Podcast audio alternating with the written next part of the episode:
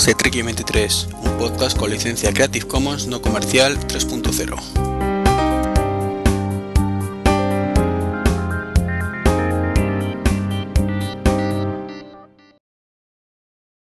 Bueno, pues bienvenido a este podcast número 78, eh, especial Tablets 3.0, ya que es el tercero que, dedicamos a esto y bueno, también tiene, tiene que ver un poquito el tema Android de, tabletas. Y bueno, tenemos hoy tres invitados de lujo que vamos a, pasar a hablar con ellos. En primer lugar tenemos a Joaquín García, muy buenas. Buenas, ¿qué hay? Buenas los dos. Bueno, pues Joaquín, como, como sabéis, es el podcaster de Droidcast. y, y bueno, vienes a un poco a, a, contarnos tu teoría del caos aquí Android con las tabletas. vale, lo intentaremos. Que en las últimas semanas hay, hay mucho temita con, las Androides. Sí. Tenemos de nuevo también a Mayón, muy buenas. Buenas. También vienes a contar cositas. Además teníamos tú y yo un tema pendiente que te dije que no, nunca llegamos a hablar, así que aprovechamos el podcast de hoy y es el tema del, del Pogo. El Pogo, sí. Para que comentes también tus experiencias con él. Ok. Y también tenemos a Yoski, muy buenas. ¿Qué tal Iván? ¿Qué tal chicos? Un placer estar aquí.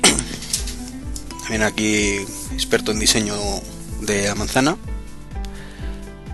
Y a ver cómo, cómo ves las novedades novedosas que tenemos. Ay, sí, sí, sí, muy interesante toda la rumorología manzanera últimamente. ¿eh? Vamos a ver qué sacamos en claro. Además, mm, la verdad es que no estaba previsto cuando, cuando empezamos a planificar este podcast, pero eh, ya tenemos rumores, no, rumores no, confirmación de que el día 2 pues Apple va a presentar algo y supuestamente es el iPad 2. Así que tenemos también temita caliente. caliente. Pero bueno, aprovechando que hoy, bueno, aprovechando que es el cumpleaños de Steve Jobs, que hoy cumple 56, no me equivoco. ¿Son 56 o 55? Porque he leído las dos cifras. 56. 56. Pues Apple ha presentado eh, pues nuevos portátiles parte de otra serie de cositas que ahora pasaremos de, por encima un poco para no enrollarnos mucho.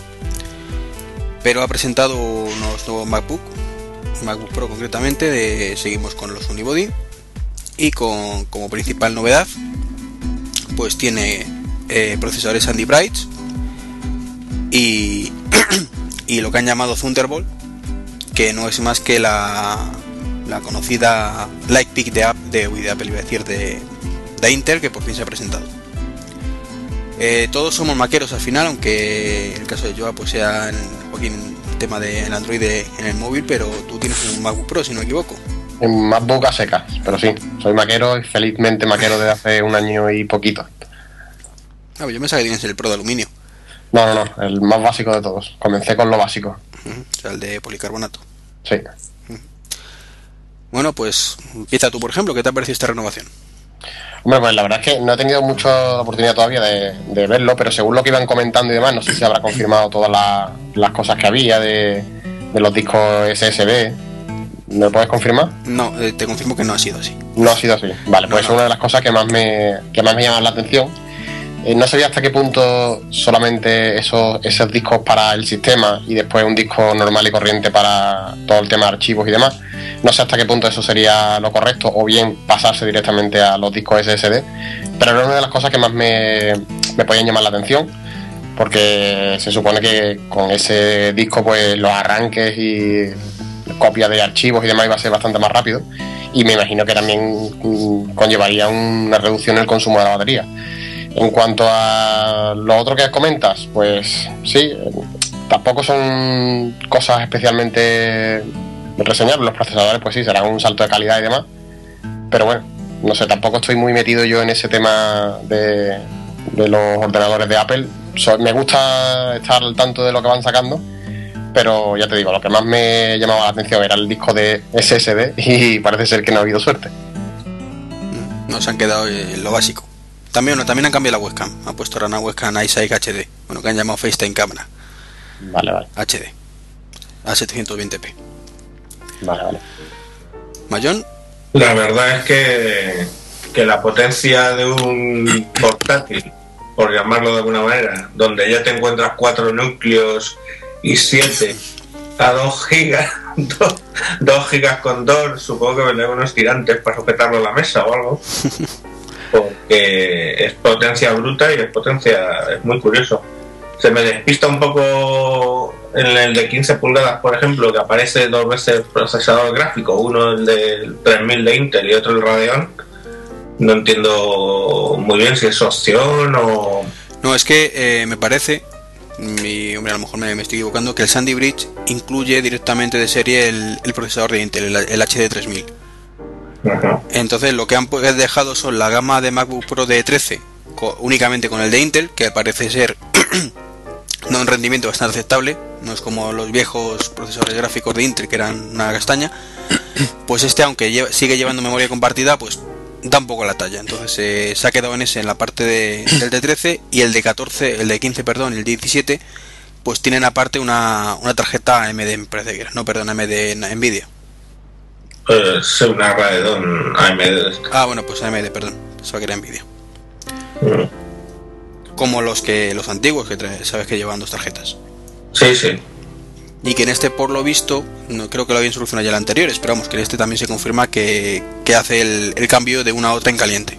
No hay que repararlo como ocurría hace un par de años. Pues bueno, no es uno de mis requerimientos la gráfica en, un portátil, pero desde luego los procesadores, los procesadores se asustan, ¿no? Bueno, de todas formas el carricho de 4 núcleos lo tiene únicamente el de 15 y el de 17.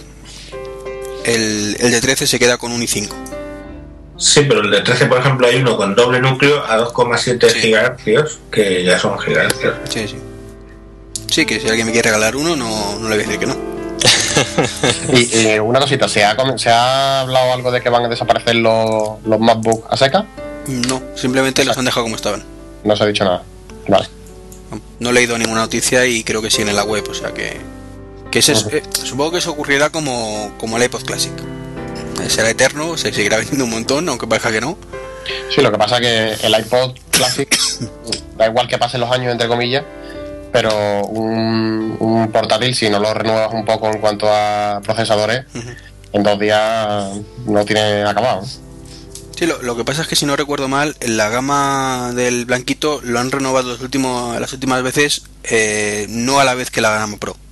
Pues ha sido unos meses antes, unos meses después han, pegado un pequeño salto, una actualización para mantenerlos un poquito, pues como hacían con el Mini hace, hace un par de años, que era lo justo y necesario para que estuvieran ahí, que no se quedaran demasiado desfasados. Que se había comentado por ahí, se había rumoreado que no iban a ver, no iban a sacar nunca más ya los blanquitos.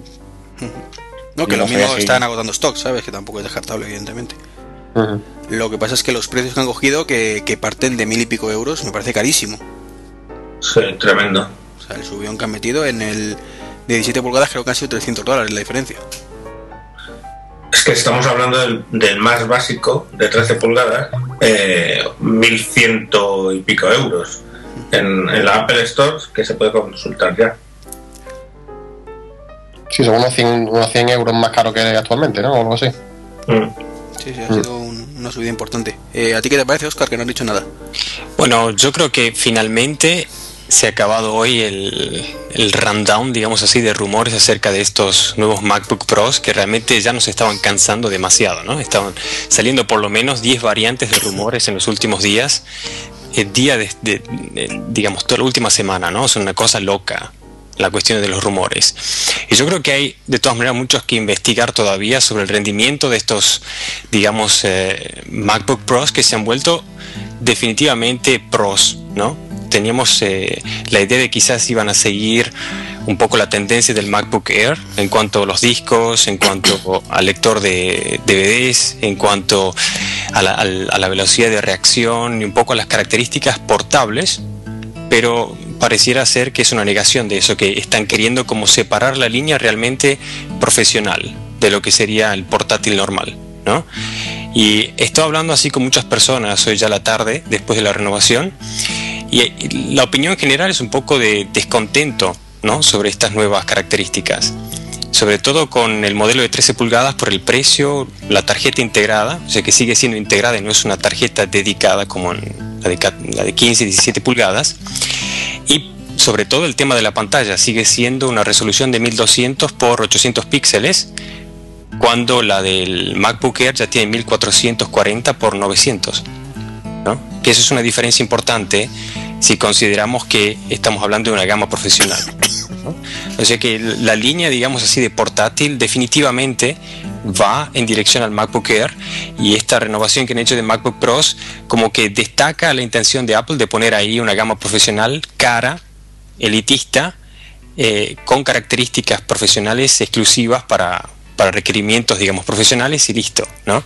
Como que está dividiendo la línea ahí. Y eso me hace sospechar, y esto ya es por supuesto eh, conjetura, ¿no? Especulación, que declara la desaparición del MacBook blanquito, Yo creo que la, línea de portátiles se va por la línea del MacBook Air y la línea de, de Pros se va por la línea del MacBook Pro.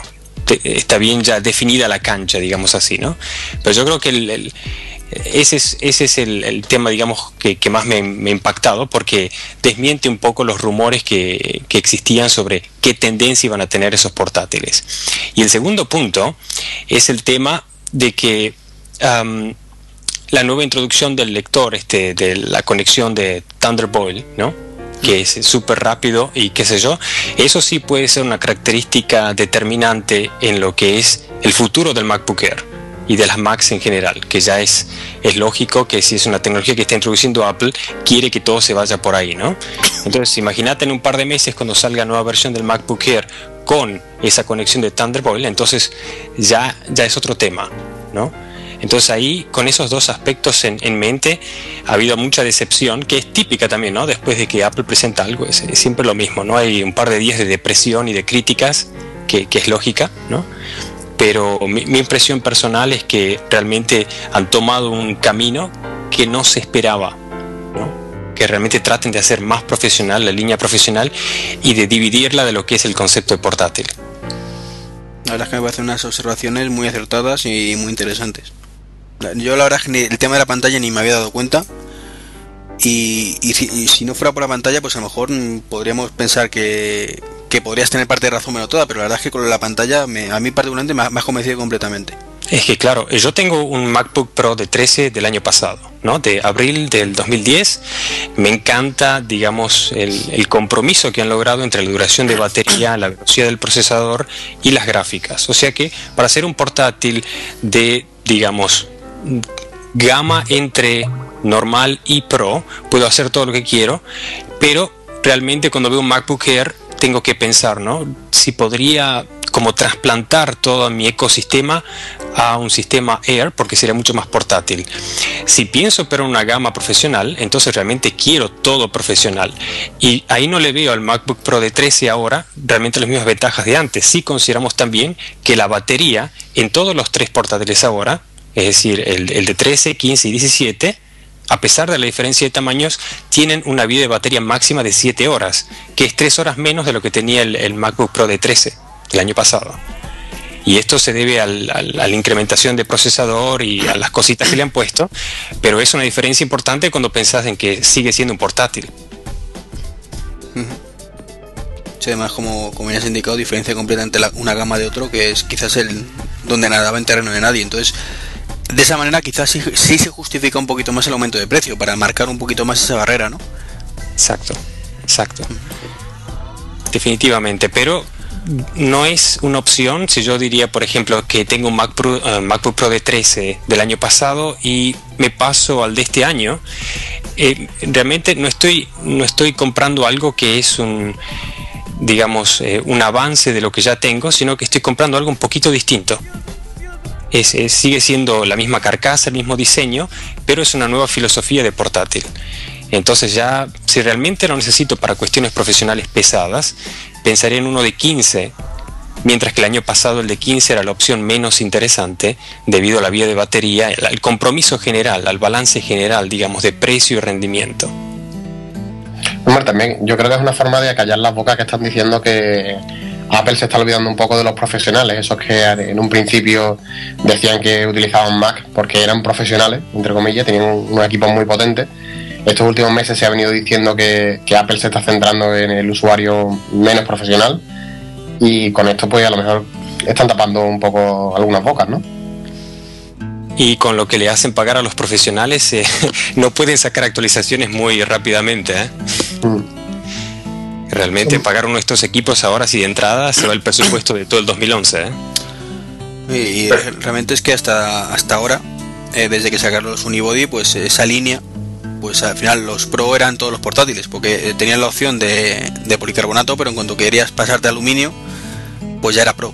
O sea, no, no había esa opción intermedia y ahora quizás con, el, con la gama Air, pues sí tenemos esa opción. Y una cosa que es realmente interesante, y esto es pura y exclusivamente desde el punto de vista del diseño, ¿quién se hubiera imaginado que el portátil más caro de Apple, casi el elemento de lujo, que era el MacBook Air, se vaya a convertir ahora en el portátil favorito y el portátil de entrada a la familia manzanera, digamos así, porque se va a volver un, MacBook Air de mil dólares, ¿no? que es básicamente la opción que la gente va a preferir en vez de un MacBook blanco, ¿no? Y, y la tendencia va por ahí. Y parece increíble que después de tres años o cuantos se haya vuelto del elemento de lujo al elemento de entrada. Sí, ciertamente es un poco sorprendente. Sí. lo, que tiene mucho que decir es eh, en la política de precios de, de Apple, porque desde luego, claro, ahora mismo el, policarbonato está en 989 euros y el Air en 999, los básicos. Y, y claro, el Air pasa a ser el, entry, evidentemente. Porque claro, estamos hablando aquí unos precios, ojo, ¿eh? 13 pulgadas 1500 euros, 15 pulgadas 1700, 2100 euros. Bueno, ya el de 17 para que hablar 2500 euros. Sí. Y el MacBook Air en estos momentos, a pesar de ser la primera generación de este nuevo diseño, está teniendo un rendimiento que es fantástico, incluso en las gráficas. Con lo cual, eh, por supuesto, esta nueva línea de, MacBook Pros va a tener un rendimiento casi de, doble de velocidad en, las tareas pesadas, pero para las tareas cotidianas, digámoslo así, este, realmente el MacBook Air es una muy buena opción y es una tecnología realmente más avanzada que las de los MacBooks. Definitivamente sí, sí. Yo esperaba, por ejemplo, ok, quizás no la implementación completa de ese concepto en esta, en esta nueva línea de MacBook Pros, pero sí que por lo menos puedas abrir tu portátil y tengas las aplicaciones ahí por lo menos congeladas para, seguir trabajando. Aquí estamos hablando todavía del, concepto tradicional de, trabajo con, los mismos discos, con la misma velocidad de arranque, con la misma velocidad de reacción del equipo. Entonces es un portátil estacionario, no es un portátil de uso full time en todas partes con una, larga duración de batería. No, es un portátil de cable. Ya, pero atención que, viene el, el MacBook X Lion, que ya viene con dos modos nuevos, es, es lo que presentaban en la beta del tema del autoguardado y el resumen que tiene un aspecto eh, como el, tema del hibernado en, Windows, que, eso ya sí te puede dar esa, esa funcionalidad quizá. Eso sí, eso sí. Bueno, ya que lo, comentas, podemos enlazar precisamente con ese tema, que lo teníamos también ahí como novedad para hoy, es que Apple ha presentado la... bueno, ha presentado, ha mandado una beta a, los desarrolladores de, de Lion y que tiene... respecto a las novedades que vimos cuando fue en octubre, cuando lo presentaron, fue en octubre ahora mismo, no recuerdo la, fecha. Eh, pues tiene cuatro novedades, bueno, cinco, que es por un lado AirDrop, que, que es para copiar eh, por el Finder de forma rápida a otro ordenador. Yo imagino que será una especie de drop copy, para los que conozcan ese programa, de forma integrada. Eh, luego lo que comentabas, Mayón, de que guarda constantemente mm, cada documento que estés utilizando lo llaman versions y, puedes hacer una especie de time machine para recuperar la versión de tu documento tal y como lo tenías en cualquier momento que tú quieras. Y la función resume que, es más o menos lo que has comentado, lo que pasa es que yo creo que no va enfocada, o sea, no, no es el, modo de hibernación, sino en caso de reinicio, según lo que, lo que he leído. Han apenas actualizado la página, también en la página de Apple, con la página del, del Lion, ¿no? que tiene todas las nuevas características que le han puesto hoy. Y ahí explican un poco que se trata en el caso, por ejemplo, de reiniciar la Mac, ¿no? Después de reiniciar la Mac, que tu, aplicación, de todas maneras, cuando la abras otra vez, va a estar en el mismo lugar donde la dejaste. Sí. Y luego también como novedad, pues tenemos un nuevo cliente de mail, el Mail 5, y que incluyen por fin, digo por fin, aunque no es que lo estuviéramos esperando, aunque me parece fantástico, la versión server dentro del Lion normal.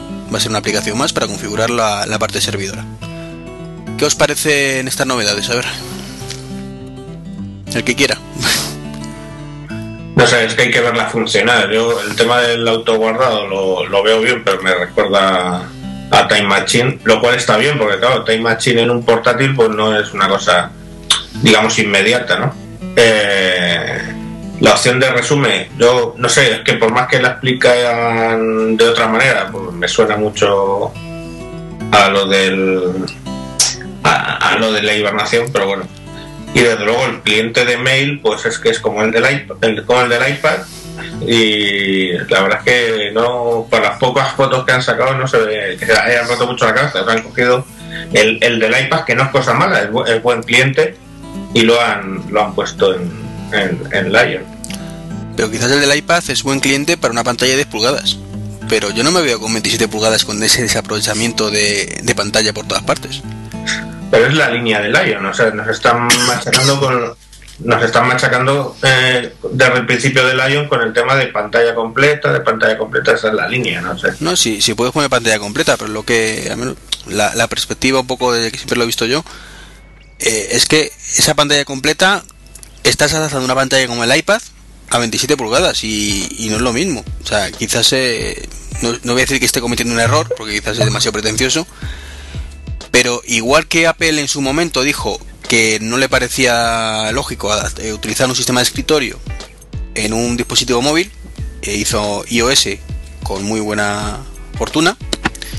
Creo que ahora está haciendo, cometiendo el error, pero en el sentido contrario, es que está adaptando un sistema de escritorio a un sistema táctil que no. de 10 pulgadas. Y en los portátiles todavía, pues decir que tiene un pase, pero en los iMac o, en los Pro que tengo, yo por ejemplo tengo dos pantallas, pues no sé cómo, sinceramente estoy esperando a verlo cómo va. Yo no sé si, si, bueno, me imagino que ninguno pensaría así, pero yo estoy empezando un poco a cogerle miedo al posicionamiento que está haciendo Apple en torno a sus portátiles, ¿eh? porque a mí me convierten el MacBook en un iPad y yo abandono la plataforma, ¿eh? porque precisamente todos los problemas eh, o todas las carencias que yo veo en iPad son las que se están enfocando hacia, hacia los ordenadores. En este caso, ver un Lion separándose de, de Leopard, eh, Snow Leopard y demás, y una tienda de aplicaciones y todas esas cosas que tenemos actualmente o que tenéis en el iPad, ¿no estarán cerrando aún más o preparando el terreno para cerrar totalmente eh, los sistemas de escritorio? Ese es el miedo, yo creo que, tenemos bastante. Yo lo tengo, desde luego. Sí, usted cojonado, lo he dicho muchas veces. Lo tenemos todos, ese miedo. ¿eh? Y hay otra cosa que aquí también es, vale la pena la crítica frontal, porque tenemos ya la experiencia de lo que es la pantalla completa, eh, por ejemplo, en la última versión de iLife, con el caso de iPhoto. ¿no? Se puede usar la pantalla completa, estéticamente queda bien si no tiene una pantalla que aproveche ese, golpe estético, pero a nivel de funcionalidad te hace usar toda la pantalla, pero te, da menos opciones. O sea, es una cosa ilógica tener menos eh, controles a disposición cuando estás usando toda la pantalla que cuando estás usando una ventana. Es una, desde el punto de vista de, de la funcionalidad, están diciendo darte menos controles es hacer la cosa más simple, pero en realidad no porque un fotógrafo, por ejemplo, una persona que quiere fácilmente administrar sus fotos y ponerlas en carpetas o en álbums, trabajando en pantalla completa en iPhoto hoy es casi imposible, porque no tenéis... un suplicio. Es, es, imposible. Quizás la interfaz, digamos, intuitiva que tendría en el iPad, pero en el iPad no tenés eh, management de archivos, o sea, no, no, está pensado para transferir o acomodar archivos. Y eso es un, es un carácter fundamental de lo que es una computadora de escritorio, un portátil. Bueno, pues será que lo que comenta Oscar, ¿utilicéis alguna vez el iPhoto a pantalla completa? Yo no, no. ¿Tú, Oscar? Yo lo usé para realmente ver para tratar de hacerme una idea ¿no? cómo sería con Lion, porque me gusta el aspecto estético que tiene, pero es, es, realmente una tortura, es una tortura y come mucha gráfica, es decir, hace el programa aún más lento de lo que es, con lo cual yo, yo soy muy, uh, tengo mis dudas al respecto y creo que lamentablemente va a ser eh, el modo en el cual lo implementen y, y, bueno, voy a ser un usuario que no usará pantalla completa. Y tú, Joaquín, imagino que igual, ¿no? Bueno, yo es que no utilizo iPhoto porque no, eh, es una de las cosas que no utilizo junto, por ejemplo, a iChat o, el correo, cliente de correo o iCal, no lo utilizo. Yo soy, como soy muy de Android, pues he utilizado los servicios de Google y demás. Y sí que es verdad lo que, lo que comenta Oscar, es que eh, cuando yo me compré el, portátil venía solamente con 2 GB de RAM. Y a mí se me hacía, yo tengo, no sé si serán unos 20 GB de fotos, se me hacía un poco lento el funcionamiento de, de iPhoto. Después ya le pasé a 4, a 4 GB de RAM y todo me va mucho mejor. Me imagino que me iría bastante mejor en la iPhoto, pero ya no empecé a utilizarlo. Y me he acostumbrado a utilizar otros otros programas, cada uno lo utiliza para una cosa, tanto Picasa como el Lightroom y demás y no, no lo utilizo. Y, y el GarageBand tampoco he tenido la opción de, ver la última versión porque no, no, lo he comprado, sigo utilizando la anterior y no he tenido esa oportunidad de, esa oportunidad de ver eh, el funcionamiento a pantalla completa. No, tiene, GarageBand creo que no tiene pantalla completa. No tiene, ¿no? No, no tiene. Gracias a Dios, ¿eh? si no, este, teníamos que buscar otra cosa para grabar los podcasts. ¿eh? Sí, sí. Bueno, no utilizarlo, lo que, lo que decíamos antes, no, no utilizar pantalla completa y ya está. Lo que pasa es que Apple está metiendo mucha caña con ese tema y es preocupante. ¿Te imaginas iTunes a pantalla completa? ya es lento ese monstruo. A pantalla completa sería, no sé, necesitas 8 GB de RAM. Sí. Y aparte que es que yo no sé cómo, cómo porque desde luego yo que siempre he utilizado los monitores se gestiona bastante mal cuando tienes una aplicación en pantalla completa cómo se gestiona el resto de las aplicaciones en el otro monitor eh, no, no, suele funcionar bien entonces eso a mí la verdad es que es otro de los miedos que me está dando Mm, interesante. Bueno, pues seguiremos temblando, aunque bueno, por lo menos empieza a haber novedades con Lion, que, particularmente las que presentaron en octubre me, me, sabían a muy poco. Pues yo ya estoy con el plan B, por si acaso. estoy con el Ubuntu y a ver, a ver por dónde salimos. Porque, hombre, volver después de haber sido switcher de Windows a Mac, volver a Windows me, hace imposible. Pero bueno. Eso, eso también te lo garantizo. Es imposible. Yo cuando he tenido, estuve sin cargador casi dos semanas y utilizaba un ordenador con Windows y era un suplicio. Utilicé el ordenador en esas dos semanas pues cinco o seis horas. Es, insufrible. Te acostumbras a lo bueno. Sí. Bueno, que no sé hasta qué punto Ubuntu es una buena alternativa. No, sí, sí, es que no sé si habéis mm, utilizado últimamente. ¿eh? Está... Hace cada vez más a Mac vale, se parece, ok. Aceptamos pulpo como animal de compañía, pero la verdad es que, que está, está, ha tenido una evolución impresionante y está muy bien, muy estable. ¿eh? La verdad es que esperemos que no haya que recurrir a plan B o C. y que Apple, si tiene que rectificar, rectifica a tiempo. Y si somos nosotros los que nos tenemos que tragar las palabras, pues encantados, ¿no? Y como última novedad de hoy, por llamarlo de alguna manera, eh, un movimiento que a mí particularmente me ha parecido increíble, por lo ridículo que es, y es que FaceTime, para ponerse a, tono con su cámara HD, bueno, pues saca una actualización, que es la versión 1.0 porque estaba en beta, que ya soporta pues videoconferencia en alta definición, pero en vez de ponerlo gratuito lo han puesto a 0,79 euros en la, en la Mac App Store. Eh, ¿Vosotros qué os ha parecido? Porque a mí particularmente me parece eh, el suicidio que le faltaba a, a FaceTime para, para pasar al olvido pues excepto que lo refloten realmente el FaceTime con el iPad 2, si sale y todo ese tema, eh, efectivamente cobrar, cobrar por FaceTime poco menos que la beta mejorada, pues es un error como una casa. Sobre todo porque es una aplicación que únicamente funciona con Mac y dispositivos iOS y que hay alternativas gratuitas muy, muy mucho mejores y multiplataforma. Mm. Como esta que estamos utilizando para hablar, por ejemplo. Sí, lo único que Skype también cobra las multivideoconferencias y no sé si ese es el caso de, de FaceTime, pero vamos. No, FaceTime no la soporta directamente. Ah, no, tiene teatro de llamadas todavía. Me quedé, entonces me quedé un poco atrasado con el tema de FaceTime, que la verdad es que no lo uso. La verdad es que es un poco extraño, porque FaceTime lo sacaron para el iPhone, hicieron una modificación un poco extraña para que funcionara en Mac. Yo la verdad es que me he quejado siempre de lo mismo y es que en vez de poner un... Si es con la cuenta iTunes, bueno, pues utilicemos todas las cuentas iTunes, pero no que si lo haces desde el teléfono te, vale tu número de teléfono y si no, pues es la cuenta iTunes. Es un poco extraño. Pero eh, teniendo iChat, que iChat ofrece más cosas además. Y, y con el mismo problema de, la, de ser una, única, una plataforma. Entonces, bueno, yo desde luego no voy a pagar 79 céntimos por FaceTime, ni 79 ni 15. Pero iChat me da la sensación de que ya lleva tiempo que, que tiene está marcado para terminar, ¿no? Que decían, tiene toda la pinta. Sí, pero es una pena porque es una herramienta que ofrece muchas más cosas que FaceTime. Entonces, lo suyo sería que evolucionaran FaceTime con lo que tiene iChat. Eso sería lo lógico. ¿De vosotros vais a pagar o no vais a pagar?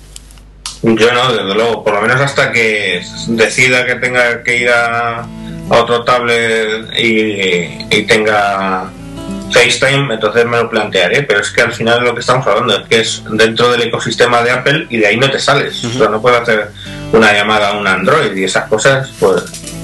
Pero es que si fuera realmente de la tradición, así entre comillas y un poco irónicamente, del ecosistema de Apple, entonces que también funcione bien. Pero yo creo que ese FaceTime todavía le falta muchísimo en cuanto, por ejemplo, dónde está realmente integrada esa aplicación. No tenés acceso a la agenda, por ejemplo, para hacer un, un management efectivo de tus contactos.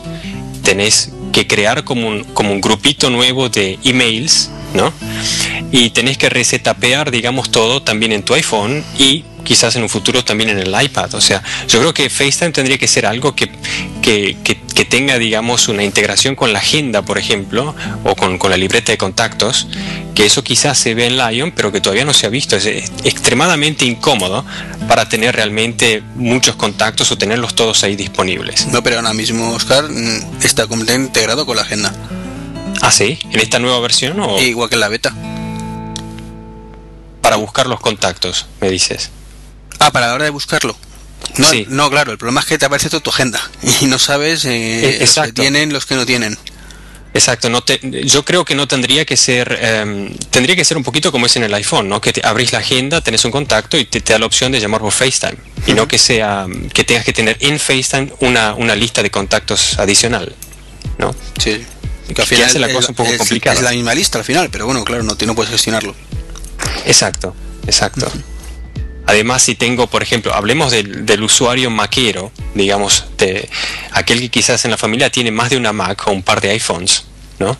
O, un iPod Touch, eh, donde le llega una llamada, eh, puede llegar una llamada en tres dispositivos distintos, teóricamente, ¿no?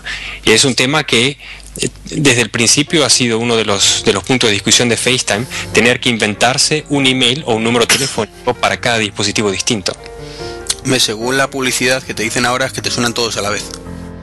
Buenísimo. pero claro, el, el, el, tema es que te suenan los Mac a la vez, pero el iPhone como va por libre no, no utiliza la misma cuenta, pues... Exacto.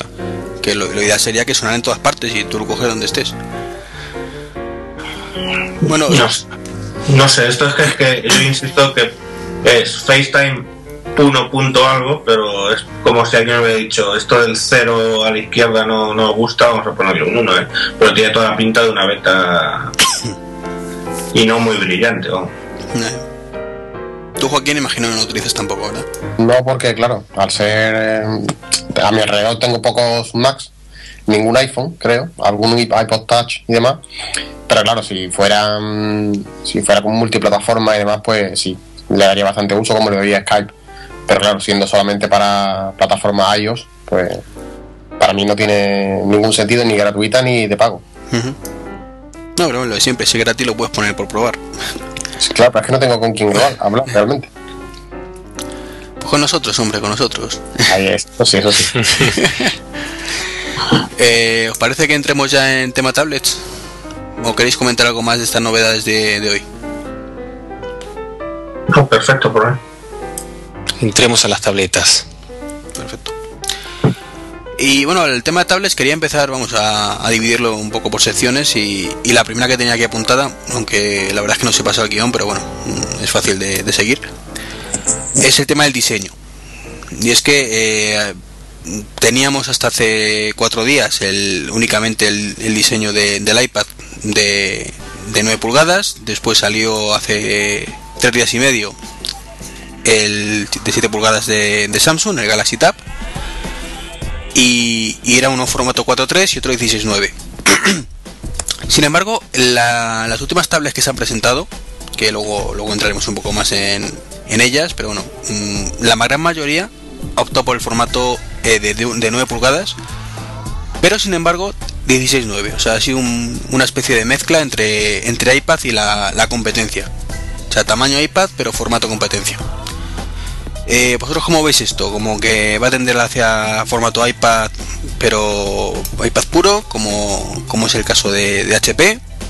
¿Más hacia el formato de, la mayoría de los que han salido con Android de 16.9 de 9 pulgadas o, el tipo 7 pulgadas que tanto vendían la moto con el Galaxy Tab y el Playbook?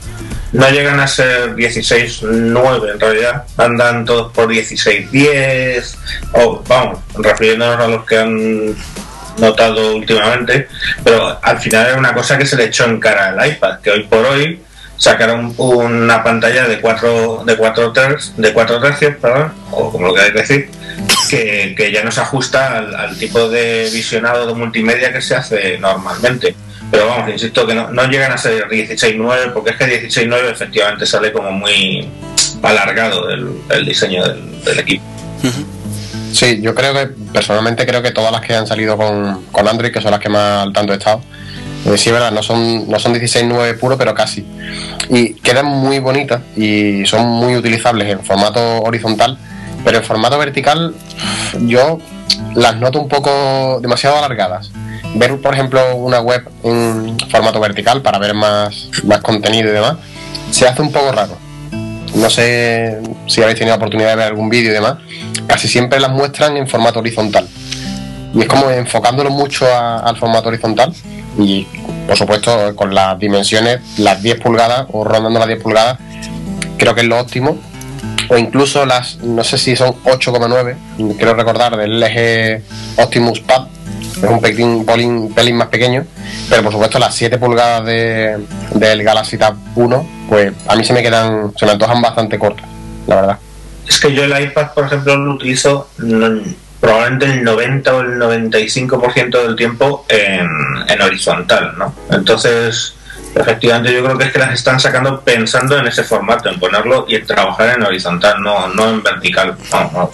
lo, que pasa es que es cierto, yo también me pasa lo mismo, que, el iPad eh, lo utilizo normalmente en, horizontal, pero es cierto que podemos utilizarlo en vertical en un momento dado, sin ningún problema. Y entonces, incluso para leer es mucho más cómodo en vertical. Pero yo estoy con Joaquín que, que si tú pones una de estas tabletas en vertical, te resulta inútil. O muy incómodo sinceramente esta que no la tenga en la mano es que me, me cuesta me cuesta visualizarlo sabes porque te lleva sorpresas. Y tú Oscar bueno yo ahí creo que es, es un tema muy pero muy polémico ¿eh? el, el, del tamaño. Y fue uno ya de los temas polémicos el año pasado cuando salió las primeras fotos que teníamos después de la presentación de, de Steve el 27 de enero que fue que fueron casi dos semanas de depresión, ¿no? que estuvimos todos criticando y lamentándonos de que esto fuera un iPod grande y qué sé yo. Eh, era la proporción que tenía a simple vista, ¿no? Un poco, un poco, digamos así, como cuadrada, que cuesta entender si está pensado para ser horizontal o vertical. Esa, digamos, esa proporción exacta eh, está muy bien pensada y yo creo que es sin lugar a dudas la proporción ideal. Eh, una tableta de por sí tiene tendencia a ser siempre horizontal, es la forma lógica, ¿no? Pero una tableta no es hoy en el 2011 lo que pensamos que tenía que ser una tableta en el año 2000, ¿no? Con el concepto de las tablet PCs de, Microsoft, la, idea de tener, digamos, una computadora en la mano para hacer cosas incluso profesionales, pero en movimiento. Lo que tenemos hoy es un reproductor de multimedia de última generación, que es completamente distinto a ese concepto de tableta. Con lo cual yo creo que la competencia ha tratado de ahí de, remarcar el concepto Android, se podría decir, que es todo lo que el iPad no hace o todo lo que Apple restringe, y es, un concepto anarquista, ¿no? El concepto de Android. Y, trata de usar eso como, como, punto de venta, sin dejar de reconocer que, por ejemplo, el tema de las 7 pulgadas ha sido una pérdida de tiempo, y todo va a ir más o menos en esa dirección de lo que es el iPad actual. Pueden haber pequeñas variaciones, es demás, eh, tenemos varios ejemplos donde, por ejemplo, Lenovo, ¿no? con la tableta que, han sacado que va integrada, digamos, un portátil, ha apostado incluso por 11,6 pulgadas.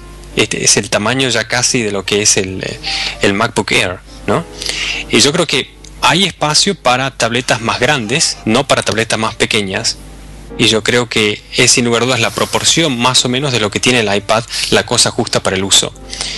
A mí personalmente me gusta usarlo de modo horizontal. Yo creo que ese es el, no, para, el uso un poco más eh, asiduo del elemento, terminas usándolo siempre horizontalmente. Pero el, el primer impacto es el impacto de venta y es donde realmente está la diferencia, ¿no? El que vende y se gana el mercado. Y es el aspecto estético. Y estas tabletas que han sacado con Android o la competencia general, uh, sí, están puestas todos siempre horizontales y verticales son feas.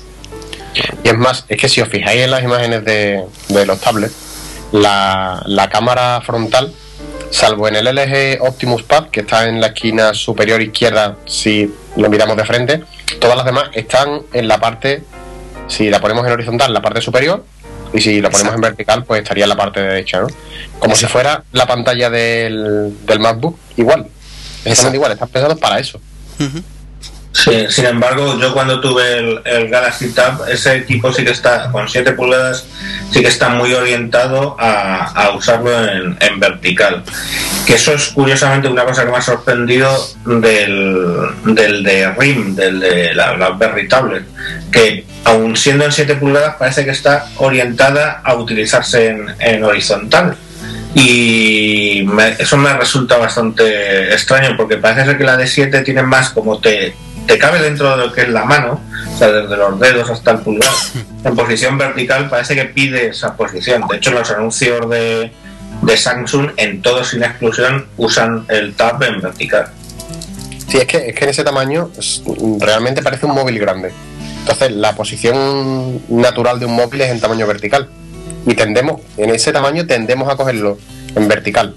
Pero si subimos de tamaño ya se hace raro, ¿eh? Sí, pero fíjate, por ejemplo, BlackBerry, todas las demostraciones, los vídeos, las infografías que nos han presentado, siendo de 7 pulgadas, lo ponen en horizontal. Me tiene muy desorientado eso. Sí, es más, yo eh, estaba convencido que era de 10 pulgadas, ¿eh?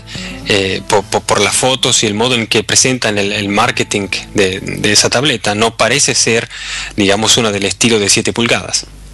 Es que a mí, por ejemplo, mm, hablando de ese tema, ya me chocó una cosa, y es que si os fijáis en tanto el, el posible rumor del iPad 2, que, parece que hay un molde y que está claro cómo, cómo va a ser, como en el caso de, la, de las HP, que son las que tienen el formato 4 tercios, a pesar de que la forma natural y que hemos coincidido todos en que utilizamos el iPad más en horizontal, la cámara web y todo está enfocado para usarlo en vertical. Sí, señor. Y es muy raro, porque yo sinceramente es como ir contra, contra lo que pide la naturaleza. Mm, no me fijé yo en eso. La cámara del, iPad 2, en lo que se ha rumoreado, está, en, digamos, en la parte estrecha. Mm, sí. Y el botón, eh, es el lado opuesto que está el botón ahora mismo. Ah. Que también, que, también, el botón está mal colocado realmente, porque lo normal sería que estuviera situado igual que lo, lo sitúan en, bueno, si tuviera botón, la, la Zoom, por ejemplo. Sí, los virtuales de la Zoom, sí. Entonces, o sea, me parece que el más acertado realmente es el formato 4 tercios del iPad o, de, o del HP. Pero claro, me descoloca que, que pongan los botones y la, las cámaras donde lo ponen. Realmente e-, es un punto crítico. ¿eh? No, es que estaba tratando de visualizarme hablando con Skype puesto en horizontal y teniendo la cámara, por ejemplo, a la izquierda, de la mano izquierda a la mano derecha, y digo, esto tiene que ser bastante incómodo, ciertamente. Como cuando utilizas el iPhone realmente con Skype. sí, sí, eso mucho cuidado. Entonces, bueno, el, curioso, ¿no? Porque compartimos todos quizás eh, el punto de vista del tamaño y demás, pero los fabricantes van a, van a la contra. Y luego mucho que sea, sea cuando publicaron el tema del touchpad y tal, hubo mucha gente opinando que es que era una copia de, de todo el resto, pero claro, yo, hombre, yo no soy experto del diseño, por aquí hay un señor que, que sabe bastante más de eso, pero es que al final un tablet por delante es un tablet, que es un marco y es una pantalla, ¿no? ¿Cómo pueden diferenciarse mucho? No, no lo sé. Oscar, eso es para, para, ti. Sí, yo creo que es, es un tema ya casi de anatomía informática. ¿eh? Entonces ya los copyrights actuales son un tema muy relativo. Y ha pasado lo mismo con el iPhone. Eh, se ha hablado mucho de que después de que eh, Apple presentó el iPhone en el 2007, todo el resto ha sido una copia, pero es que no hay mucho ahí para, para hacer variaciones, ¿no? Y las variaciones que han tendido a ser distintos, eh, es decir, no think different, pero be different, ¿no? No han sido realmente un éxito para nada, porque es ya una cuestión lógica de anatomía. En lo que sí realmente se distingue el diseño de por sí de Apple y de todo el resto, y que eso me llama la atención desde hace una década y todavía no comprendo por qué no se resuelve, es el diseño que no está, eh, digamos, basado en pretender mostrarte un diseño. Si ves, por ejemplo, el, el iPad, no parece estar diseñado. Es la cosa más purista y más, más pobre y limitada que existe. Un cuadrado que, que no tiene nada. Pero está hecho intencionalmente en un modo en el cual el dispositivo parezca no estar diseñado. Y ese es el concepto minimalista un poquito de lo que es el diseño manzanero, así dicho entre, entre comillas, pero que pareciera tan difícil que el resto de las compañías lo entiendan, porque todo el resto trata de mostrarte que, que la han diseñado, que le han, que le han puesto estética, que, tienen proporciones, que las letras están puestas en un modo en el cual parezca más high-tech o más moderno, que hay contrastes de colores, de materiales y de todo, y al fin y al cabo eh, confunden al cliente porque el impacto real final es como que uno está tratando de ponerse perfumes y flores para aparentar una belleza que no tiene. Y ese es el concepto fundamental. Es que es lo que yo decía, que, decir, que al final es una pantalla con un marco, entonces no sé, hay poco, poca variación. Sí que me estoy, estoy, fijando de que una de las variaciones que más se están haciendo es eh, en cómo redondean las, las esquinas, que parece una chorrada, pero el que se que redondea más tirando a lo que es la esquina cuadrada es el, iPad. El resto, digamos que arranca el giro, no sé cómo se dice técnicamente, pero arranca la curvatura de la esquina mucho antes, con lo cual queda como más redondeado, pero quitando detalles que es que hay que fijarse con lupa, no sé yo. No, está claro que es un cuadrado y que tampoco tiene mucha más. o te diferencias por ahí un pelín o, o poco más. Pues por la parte de atrás sí son distintos, pero. Tiene que, salir, tiene que salir Apple a diseñar eso. Porque si os fijáis, si echáis la vista atrás, las tablets anteriores eran más una pantalla de ordenador que una tablet. Eran mm. la pantalla un poquito más dentro del marco, eran bordes más gruesos. Aquí es la, el minimalismo de Apple. Pero claro, tiene que venir Apple a sacarlo. No, no te creas, eh, sinceramente, el, excepto por el grosor, que evidentemente la tecnología eh, ha marcado una diferencia, el, el HP TC 1100 que tenía en el año 2004, que ya ha llovido, eh, era más o menos. O sea, lo pones al lado y el concepto te recuerda, que sí, tampoco. No sé si llegaban a inventar algo. O sea, los Slate, los tablets PC Slate ya, ya estaban establecidos en 2004 y, y, bueno, no tuvieron éxito por lo que no hayan tenido, pero vamos. Bueno, y lo que sí parece que todas coinciden es que pantalla capacitiva. O sea, parece que las reflectivas se, se dan por muertas. Pues sí. Eh, ¿Qué tal, aprovechando para que nos cuentes tu experiencia con el, con el lapicerito? Pues sinceramente, mira, eh, empecé viniendo como venía del mundo pues de, del tablet PC donde la escritura es importante, pues digamos que intenté con el iPad, digamos, emular esa, esa experiencia. Y estuve con el Pogo, estuve con un montón de stylus de Dagny que al final me junté con prácticamente toda la gama que, que tienen y al final la realidad es que se, se, impone un poco el uso que para el cual está diseñada la máquina y el lapicero lo uso para marcar alguna foto, algún detalle que quiero enviar en un email y poco más, sinceramente. O sea, a mí se me ha caído el tema del, del lápiz en el, en el iPad. La verdad es que nunca he sido capaz de escribir bien. Lo intenté en su momento, compré también el Pogo y, y con muy poco éxito.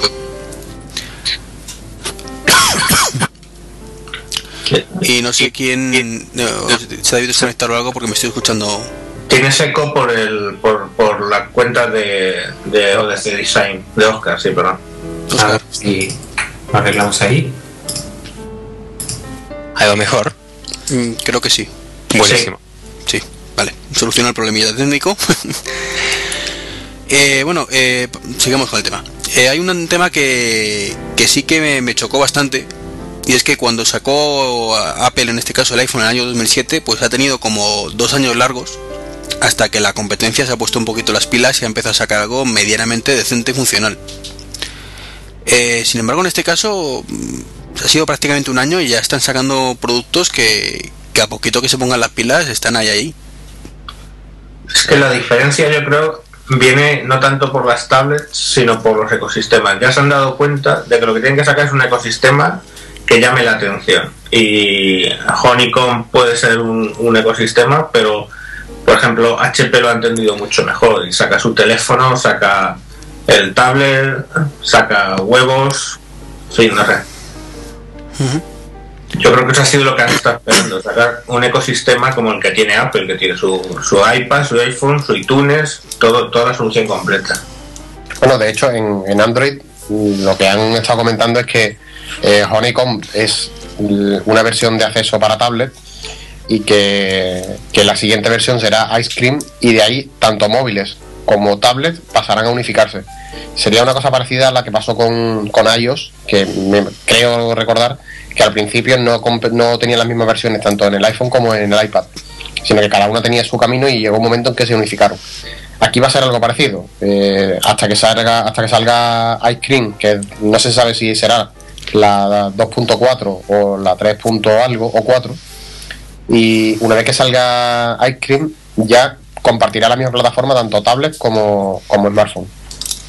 Lo que pasa es que en el caso de iOS es cierto que eran diferentes versiones, eh, pero el núcleo era exactamente el mismo. Es decir, tú veías un iPad y era un iPhone grande. Variaba, hecho- variaba en cuatro cositas internamente. Ahora mismo ya se ha, pues, se ha aportado, no, no oficialmente por supuesto, eh, Honeycomb a- al Nexus y funciona correctamente. Entonces no sé, no sé hasta qué punto, porque no tengo ni idea de, de programación ni nada, no sé hasta qué punto es distinta Honeycomb a otra versión de, de Android normal y corriente para, para smartphone. Pero yo creo que en esencia debe ser lo mismo, solo que está más enfocado al tema de pantallas grandes y demás, por la distribución de, de los botones virtuales y demás. Sí, sí, Pero hasta qué punto, lo que no termino de entender es hasta qué punto eso es válido. Es decir, hasta qué punto es válido algo que está diseñado para una pantalla, ponte de 4 pulgadas, llevarlo a una de, de 8 pulgadas o de 9 pulgadas, que no entendamos que es el doble. ¿Vale? 8 es el doble de 4, pero en, pulga- en pulgadas de diagonal estamos hablando de que entran 8 iPhones probablemente dentro de un iPad. Eh, no sé. ¿Y cae, piensa caer Android en el mismo, entre comillas, error? Pues no lo sé. Hombre, lo que sí que tienes que tener en cuenta que, que Android en ese sentido, en el sentido del diseño y la personalización, es mucho más flexible que, que iOS. Entonces, en una pantalla de inicio, en una gestión de menú y demás, eh, todo puede ser más personalizable y puedes rellenar más espacio. Lo que sí que es verdad que, que comentabas que eh, yo, hasta que no ha sacado Honeycomb, no consideraba la opción de comprar una tablet con Android porque mm, era estirar la interfaz de un móvil de tres pantallas de 3 pulgadas y media hasta 7 y la verdad es que no lo entendía pero viendo la interfaz de, de Honeycomb sí que es verdad que se ve todo un, un poco más lleno no es Sí, pero- tanto Sí, Sí, pero esa es, la, esa es la interfaz del propio sistema operativo. Luego están las aplicaciones, ¿eh? que hasta que empiecen a salir aplicaciones, digamos, por llamarlas en terminología Apple HD, pues ahí queda. Porque hoy, por ejemplo, Kevin Zetowell, que, que es de los que escriben en GigaOn, ha, ha- ha- ha probado una serie de aplicaciones en el Zoom según lo ha desempacado y claro, Facebook para Zoom se queda como con los iconos hiper pequeños y, Claro. y escala mal. claro, Entonces hay que esperar a que saquen las aplicaciones HD, que es lo que pasó en realidad en el iPad, porque cuando, cuando empezamos, empezamos usando muchísimas aplicaciones de iPhone, De hecho, yo todavía uso alguna vez en cuando, la del Facebook, por ejemplo, pero hasta que han empezado a sacar las HD, que evidentemente ya sacan ventaja de ese tamaño. Pero el propio sistema operativo, la propia interfaz, pues todo el tema de widgets, cómo entran en Zoom, eh, cómo luego lo vas a llevar a una pantalla de 4, me cuesta verlo, la verdad. No, pero al menos en el caso de Android, que es lo que me, a lo que me refería antes, han variado un poco esa interface. Es cierto que falta todavía la parte de aplicaciones, pero al menos se la han currado en el aspecto de que eh, tú coges Honeycomb y coges eh, Gingerbread y no tiene nada que ver. Bueno, no tiene nada que ver, entre comillas, entiéndase, ¿no? Dentro de. Si me cogías el iPad. Original- visualmente no tiene nada que ver. no, visualmente, visualmente. Internamente Claro. tiene que ser lo mismo. O sea, no debería variar mucho por lo mismo que has comentado. Aparte que sería eh, quizás un error, un error por parte de Google meterse a desarrollar en paralelo dos cosas completamente diferentes. Pero me refería al comentario, al comentario de Joaquín, a que en teoría hay un plan de Google de llegar a consolidar la misma versión en ambos, en ambos sentidos. Que, que al final en, en- en el mundo del iPad yo lo acabo viendo como casi un error porque efectivamente la pantalla del iPad inicial con sus iconos salen más grandes, pero es básicamente la del iPhone y no sé si quieren seguir ese mismo camino. Eh, sí, yo estoy contigo y quizás eh, quizás a lo mejor la integración esa va, va más por debajo. Es decir, eh, según el móvil, o sea, según sea un dispositivo u otro, pues nos conectaremos a mostrar un tipo de pantalla u otra. Eso es cierto porque la gente que ha estado probando ya el SDK de Honeycomb eh, dicen que cuando tú haces, eh, sabes que lleva el emulador de, de dispositivo, el SDK, cuando le pones una resolución, digamos, mm, más pequeña, o sea, de las que suelen llevar los, los teléfonos, automáticamente cambia a lo que es el interface, digamos, más tradicional de, de Android. Eso lo he hoy al respecto del SDK. Lo que sería un acierto. Menos yo creo que sería un acierto. Mm. Lo que pasa es por ejemplo, el, entrando un poco en el tema hardware, vamos a ver si, no- si nos ponemos a analizar los. el- bueno, eh, estoy llegando un poco. El, el playbook, entonces lo descartamos antes de seguir. Mm, yo no, en el mundo empresarial, mira, te lo digo, en mi propia empresa eh, ya RIM se ha comprometido a pasarnos uno en cuanto en cuanto lo tengan para que lo evaluemos. Y ya hay muchos proyectos que teníamos lanzados en BlackBerry que íbamos buscando pantallas más grandes que probablemente con el playbook eh, vayamos por ahí, tema de encuestadores, temas de reporting de dirección, pero claro, es, es ese nicho, ¿sabes? No. No, lo, lo que pasa es que es un nicho eso, muy cerrado y que se sale completamente de lo que hemos considerado, entre comillas, nosotros cuatro, como el estándar más aceptable. No, no, sí, desde luego. O sea, es No obstante, y se nos acaba de caer Joaquín, eh, hay una cosa que es cierta, es que tanto Playbook como lo como Zoom, como el de Samsung Galaxy Tab 10.1, etcétera, son auténticos maquinones. Han salido con, o van a salir con un hardware impresionante, con un GB de RAM, con procesadores de núcleo núcleo. Eh, y, y quizás en eso ganen por la mano al iPad. Porque al menos por lo que se rumorea. Sin embargo, hay una cosa que me ha chocado y que también pasaba en los teléfonos móviles. Y es que el espacio de disco es la cuarta parte. Sí, ese es un punto fundamental, ¿eh? Sí, están todas en 32, en 32 gigabytes. Mientras que el iPad de momento habla de 64 y yo imagino que si sacan el iPad 2 será 64 y probablemente 128. Lo que pasa es que lo que alegan un poco es el tema de la nube, ¿no? Que la gente ya empieza a tener sus ficheros en Dropbox, en la nube, en distintos espacios y que probablemente no hace tanta falta almacenamiento en el propio equipo, pero bueno, eso es bastante más que discutible. Yo desde luego lo discuto cuando quieras, porque no estoy para nada de acuerdo. No, no, cierto, cierto. Pero bueno, no sé, que tendremos la tendencia. También es cierto que tenemos la tendencia a. Yo quiero llevar mis cositas en mi soporte físico porque lo tengo aquí y, nos cuesta lo de la nube. Yo, por ejemplo, hice. Cuando, cuando tuve que probar el Tab a la vez que el iPad, hice un salto extraño que fue, mm, digamos que googlear mi iPad, ¿no? Entonces su- subí todos mis contactos, las notas, el calendario, eh, todo eso lo subí a la, nube Gmail, por así llamarlo, y ahora mismo yo, por ejemplo, en el, iTunes no me sincroniza los contactos ni nada por el estilo. Se sincronizan con el cliente de mail del, del iMac eh, utilizando los, servicios de Google. Ese salto, pues es, es, es un poquito un salto de fe. Mm, Pero tú siempre con, con el Galaxy, pues igual que con el iPad, eh, tú al final tienes una copia de tus contactos. Los tienes dentro, sí, claro. El problema que tienen los servicios en nube puros, como puede ser Dropbox, en el caso de dispositivos móviles, en el escritorio por suerte no hay ese problema, es que si no tienes conexión, no tienes acceso a tu información.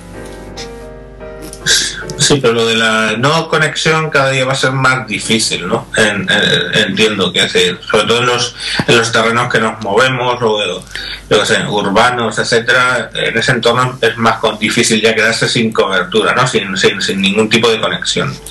Entonces yo creo que van un poco por ahí los, los tiros, veremos a ver.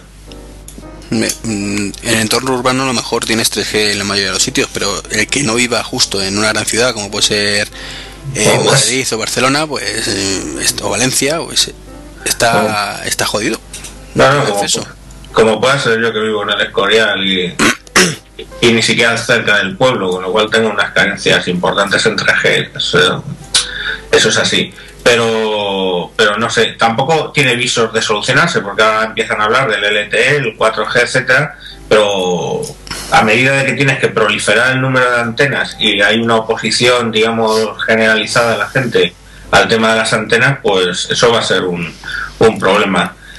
Se habló de que la solución por ahí vendría por el tema de WiMAX, que con una antena cubren aproximadamente un círculo de, de unos 50, 40, 50 kilómetros cuadrados, o sea, 40 un círculo de un radio de 50 kilómetros, pero eso está todavía por, por ver si se instala o no. Entonces, no sé. Eh, hay que ver cuántos clientes soporta WiMAX en ese espacio, porque Sí, no lo sé, todo eso está muy en el aire, no, no sé. No sé. Y después Pero- está también el factor de que una tableta es una cuestión portátil, ¿no? Entonces, para, para viajes, por ejemplo, ¿no? Cuando no tenés el 3G fuera de tu país, ah, se vuelve complicada la cosa, ¿eh? el tema de la nube. Mm. es un handicap muy importante además. No, evi- evidentemente tienes que tener almacenamiento. O sea, eh, eh, eh, lo que, por ejemplo, ha anunciado Google con el, con el Chrome OS, que es básicamente todo lo tengo en la nube, se me rompe el ordenador y lo vuelvo, compro otro ordenador y ya sigo trabajando, que de hecho eh, tenían hecha una, una infografía flash muy, muy curiosa, que tú le decías cómo querías que rompieran el ordenador, llegaba, te aparecía un señor, lo mojaba, lo tiraba, lo cerraba, lo que fuera, y ponía otro, ¿no? Un poco diciendo, bueno, lo tienes todo en la nube, pero eso efectivamente es, más una utopía que, otro, que una realidad, es, es evidente. Al menos hoy por hoy. Claro, que dentro de 10 años seguramente sea lo normal.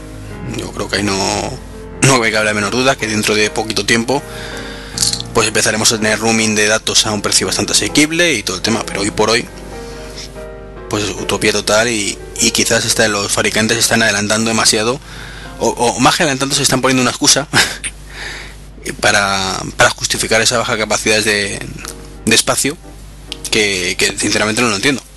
De todas maneras, estamos hablando de 32 gigas, ¿eh? Yo es que, a ver, mi primer PC tenía 10, 10 megas de disco duro y, y, y lo que entraba ahí, madre mía, ¿no? Vale que todo el tema...